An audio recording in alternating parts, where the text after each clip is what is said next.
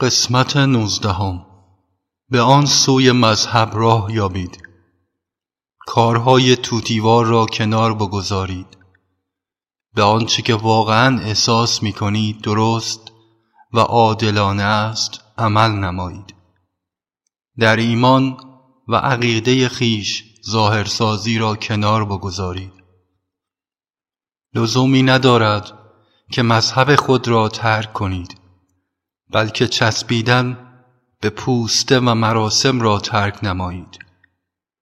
برای رسیدن به جوهر و هسته حقیقت که در تمام مذهب وجود دارد به آن سوی مذهب راه یابید.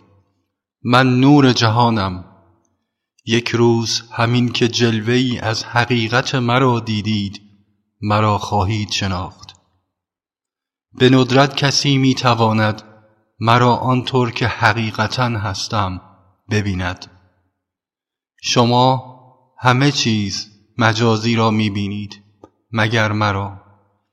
هجابی حقیقت مرا احاطه کرده است. حتی بالاترین نوع تجربه درونی قادر به درک حالت حقیقی من نیست. زیرا وقتی خدا بر کره زمین به شکل انسان ظهور نموده و ربانیت خیش را به بشریت عرضه می نماید به صورت ابتار مسیح پیامبر شناخته می شود